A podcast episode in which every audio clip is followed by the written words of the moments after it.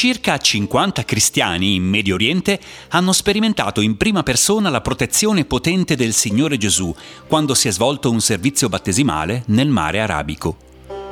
Per la grazia di Dio, Bibles for Midist ha ufficiato il battesimo di 24 nuovi convertiti dall'Islam, nonostante in quel luogo non sia sicuro praticare apertamente il cristianesimo. Siamo andati tutti ai battesimi con un pullman.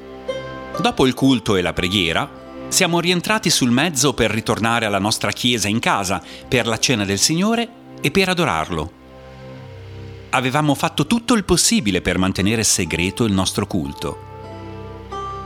Forse i militanti avevano intenzione di ucciderci nel mare durante il servizio battesimale, dice Rizvan, ma per qualche motivo, senza saperlo, abbiamo finito prima del previsto e stavamo tornando.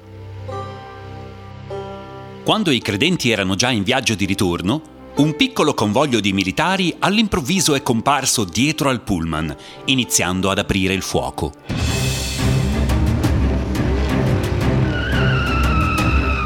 Tutto quello che potevano fare era di pregare il Signore per la protezione e accelerare, mentre i cecchini li stavano inseguendo.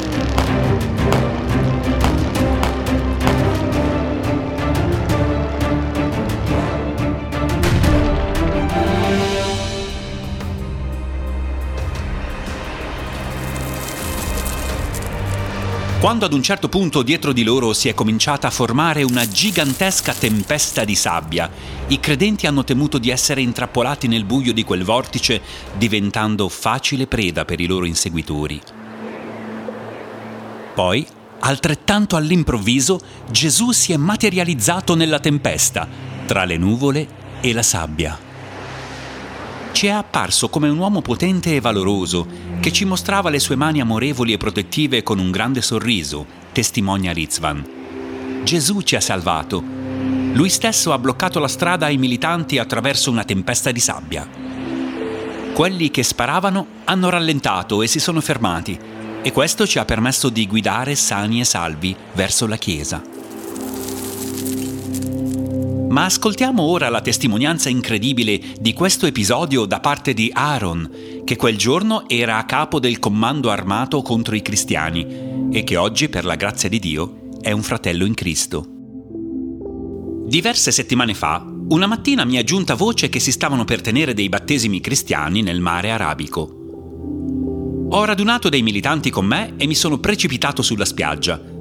Eravamo in 19 in quel comando per compiere l'operazione. Il nostro scopo era uccidere tutti nel mare durante il culto. Volevamo che il mondo la mattina dopo si svegliasse ascoltando questa scioccante notizia. Volevamo che i cristiani temessero i musulmani e smettessero di evangelizzare nella nostra zona. Ma quando siamo arrivati verso il mare, il culto era già finito. Vedendo il pullman pieno di cristiani che se ne stavano andando, abbiamo aperto il fuoco Dopo alcuni secondi, una gigantesca tempesta di sabbia si è formata proprio davanti alle nostre auto, impedendoci di proseguire. Siamo usciti tutti dalle macchine continuando a sparare in mezzo alla tempesta di sabbia. Ad un certo punto è apparso davanti a noi Gesù in mezzo a quella tempesta. Era arrabbiato e i suoi occhi erano come un fuoco ardente. Con voce potente ci ha detto perché mi state perseguitando? È duro recalcitrare contro i pungoli. È stata un'esperienza terribile. La sua voce ha prodotto un vento fortissimo e siamo tutti caduti a terra spaventati, perdendo le nostre pistole. In qualche modo poi ci siamo rialzati, ma non riuscivamo a dire niente. Non potevamo parlare. Gesù ci ha parlato di nuovo non sono venuto nel mondo per distruggervi, ma per salvarvi. Andate in pace. Poi è scomparso insieme alla tempesta di sabbia. Aaron testimonia che lui e i suoi compagni a quel punto provavano un tremendo timore e una pace profonda allo stesso tempo, qualcosa che nessuno di loro aveva mai sperimentato. Quando hanno recuperato la voce, tutti tranne due di loro hanno iniziato a lodare e ringraziare Dio. I due che dissentivano si rifiutavano di credere che Dio potesse fare una cosa del genere. Hanno iniziato a discutere e poi il gruppo si è ritirato nella confusione generale. Aaron è andato subito da suo padre per condividere quello che gli era successo, ma lui lo ha avvertito severamente di non parlarne con nessuno. Ma Aaron e gli uomini che comandava non erano più gli stessi e non riuscivano più a pensare di compiere attacchi militari.